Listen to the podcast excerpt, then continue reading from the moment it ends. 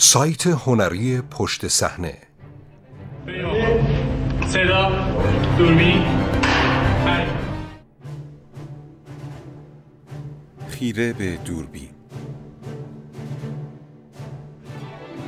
متا سینما آن سوی دیوار چهارم. شکستن دیوار چهارم چگونه بر رابطه مخاطب با واقعیت تأثیر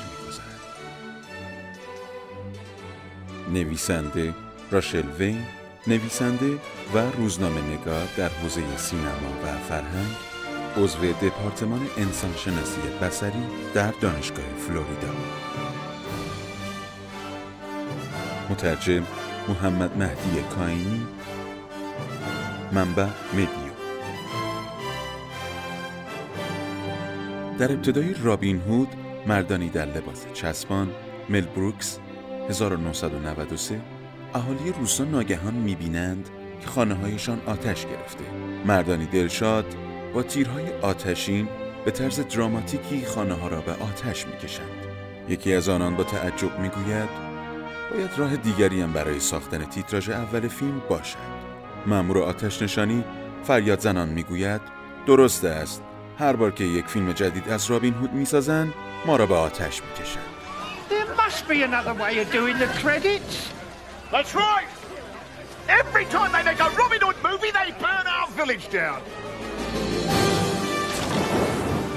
تیرهای آتشین دیگری نام کارگردان، تهیه کننده و فیلم نام نویس را روی سقف کاهی یک خانه با آتش روشن می‌کنند.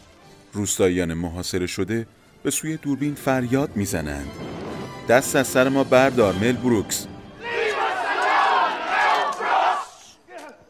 یکی از قوانین نانوشته فیلمسازی این است که سوژه ها نباید مستقیم به لنز دوربین نگاه کنند این کار در ذهن مخاطب ایجاد آشفتگی می کند و توهم بیننده مبنی بر تماشای واقعیتی جداگانه را از بین می برد.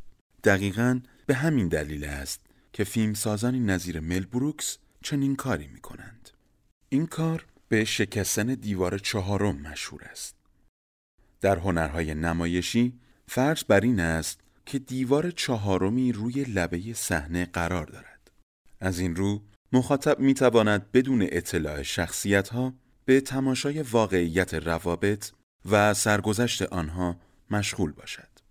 با این وجود تا قبل از قرن شانزدهم میلادی بازیگران تئاتر چنین قانونی نداشتند و اغلب برای گرفتن واکنش یا حتی درخواست کمک رو به مخاطب می کردند. با فرارسیدن قرن نوزدهم رئالیسم در هنرهای نمایشی مورد توجه قرار گرفت. مکتبی که تأکید داشت مخاطب صرفا از زاویه دیدی خداگونه شاهد اثر نمایشی است. همراه با وضع هر قانونی نیاز به شکستن آن قانون نیز به وجود می آید و به لطف نمایش های وودویل شکستن دیوار چهارم مجددا مرسوم شد. با این حال فیلم ها محکم و استوار قاعده نگاه نکردن بازیگران به لنز دوربین را دنبال کردند. این کار به اصلی برای گویندگان خبر و مجریان تلویزیونی تبدیل شد. وقتی والتر کرانکایت یا راد سرلینگ به دوربین نگاه می کردند برای این بود که موضوع جدیدی را به مخاطب معرفی کنند. با این حال برخلاف تئاتر به رسمیت شناختن حضور بیننده از سوی شخصیت ها در قالب هنری که به معنای واقعی کلمه مخاطب را در فضا و زمان از بازیگران جدا می ساخت تابو تلقی می شد. استفاده از اصطلاح متاسینما از سال 1929 و با فیلم مردی با دوربین فیلم برداری ژیگا ورتوف آغاز شد. فیلمی که عنوانش به خوبی گویای محتوایش است. اگرچه این فیلم ارائه بود از پس زدن واقعیت فریبنده در مقابل تصدیق سریح وجود فیلم سازان اما به مرحله پیشرفته متاسینما نرسید. مرحله که در آن از مخاطب خواسته می شود با شخصیت ها تعامل داشته باشد. به طور مشابه فیلم های دوران دهه 1970 همچون ایسا مسیح فوق ستاره نورمن جویسون 1973 و کوه مقدس آلخاندرو خودروفسکی 1973 نیز از ما می‌خواهند تا از حضور دوربین ها آگاه باشیم و یا رابطه بین بازیگر و شخصیت را درآمیزیم. مل بروکس بود که آن عناصر را کنار یکدیگر آورد تا برای مقاصد کمدی متا سینما را باز تعریف کند و در نتیجه زمینه‌ای برای فیلم های نظیر ماپت ها ایجاد کرد. We are the Muppets. Hello. Hello. او شخصیت هایی خلق کرد که مدام فیلم هایی که در آنها بودند یا حتی فیلم های دیگر را مورد تمسخر قرار می‌دادند. دیوار چهارم را می شکستند رو به دوربین صحبت می کردند و از مخاطب می خواستند با آنها تعامل داشته باشد. گویی که مخاطبان هم شخصیت های داستان هستند.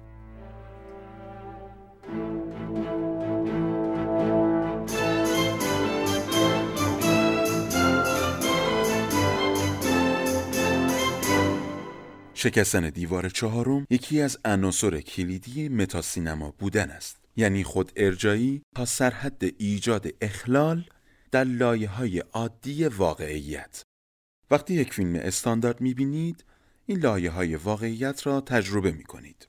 محیط واقعی که فیلم در آن فیلم مرداری شده است از جمله بازیگران، پیش متن، گفتار و رفتار بازیگران روی صحنه، متن، نوار فیلم یا مکان دیجیتالی که فیلم روی آن ضبط شده و یا به واسطه آن پخش می شود. رسانه جوانب اجتماعی فرهنگی بزرگتری که فیلم با آنها ارتباط می گیرد، فرامتن، دریافت شخصی شما از آنچه می گویید، زیر متن.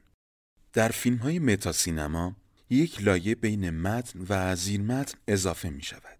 آنچه از شما خواسته می شود تا با آن تعامل داشته باشید. ایجاد اختلال در صد بین واقعیت شما و واقعیتی که نمایش داده می شود یا باید از سوی بازیگر انجام شود و یا به وسیله متن رقم بخورد. برای مثال دیالوگ ممکن است به تولید فیلم اشاره و ارجایی داشته باشد یا ممکن است یک بازیگر ارجایی نسبت به رابطه خودش در دنیای واقعی با یکی دیگر از بازیگران بدهد. هر دوی این تکنیک ها با شدت زیاد در فیلم های دیدپول صورت میپذیرند. تبدیل شدن یک فیلم به متاسینما با های خودمانی یا وجود راوی در فیلم اتفاق نمیافتد. اگرچه که در ابتدا این موارد نیز متاسینما به نظر می رسند. روی صحبت راوی مستقیما با مخاطب است مگر نه؟ با این وجود راوی از هیچ خط قرمزی عبور نمی کند راوی صرفا یک لایه اضافی برای متن است. جوک های خودمانی نیز مقید به متن هستند. برای مثال اگر شخصیت ربات آرتو دیتو در یکی دیگر از تولیدات لوکاس فیلم حضور پیدا کند این متا سینما نیست مگر آنکه این شخصیت رباتی به هر نحو از مخاطب بخواهد که با او تعامل داشته باشد. در حالی که فیلم های همچون ماتریکس از ما می‌خواهند که رابطه ما با واقعیت را مورد پرسش قرار دهیم فیلم های متاسینما تصدیق می کنند که این رابطه پیچیده و ناپایدار است و از ما می‌خواهند که آن را مورد تجلیل قرار دهیم. دیدن این لحظات متاسینمایی حتی در فیلم های اینچنینی نیز چندان امر متعارفی نیست از این لحظات به ندرت و اغلب برای برجسته کردن خود فرایند فیلمسازی یا قرار دادن فیلم درون فرهنگی بزرگتر استفاده می شود. برای مثال کری الوز به دوربین نگاه می کند با چشمان آبی، زیبا و درخشانش مستقیم با مخاطب ارتباط می گیرد. برخلاف رابین هوت های دیگه من بلدم با لحجه انگلستانی حرف بزنم. Unlike some other Robin Hoods, I can speak with an English accent. البته که اشاره او به بازی کوین کاسنر در نقش رابین هود در فیلم رابین هود شاهزاده دزدان است. الوز این دیالوگ را با لحجه انگلستانی نمی‌گوید اما این مسئله اهمیتی ندارد. صرفا دارد به مخاطب می‌گوید که او به عنوان بازیگر این نقش می تواند با لحجه انگلستانی حرف بزند. بعدتر او در حال تمرین دادن به مردان دلشاد است و تیراندازی آنها را نظاره می کند. وقتی تیر از کمانشان میافتد نگاهش به جهت دوربین میآید انگار که بخواد بگوید اینا دیگه کی هستن به این ترتیب او از مرز بین شخصیت ها و مخاطب عبور کرده و به شکل مؤثری مخاطب را به شخصیت درون فیلم تبدیل می کند. یا شاید هم خودش را تبدیل به فردی در دنیای واقعی می کند. همه اینها بخشی از جذابیت های متاسینما هستند. اگرچه متاسینما هنوز موضوعی نسبتا کمیاب به حساب می آید اما مواجهه با آن دلپذیر است زیرا به ما امکان می دهد در مورد اهمیت سینما در زندگیمان تفکر و تعمق کنیم سینما به ما الهام می بخشد ما را به مردمان و فرهنگای دیگر مرتبط می سازد و ارائه است از قله های دستاورد هنری.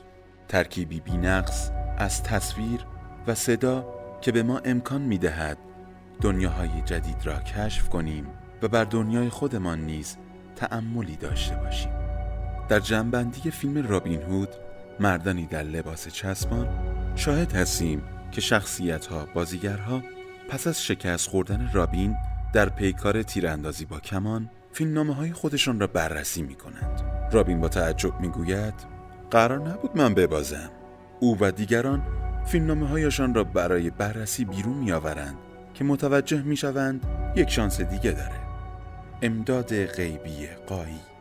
اکاش زندگی هم اینقدر تمام ایار سایت هنری پشت صحنه behindthescene.ir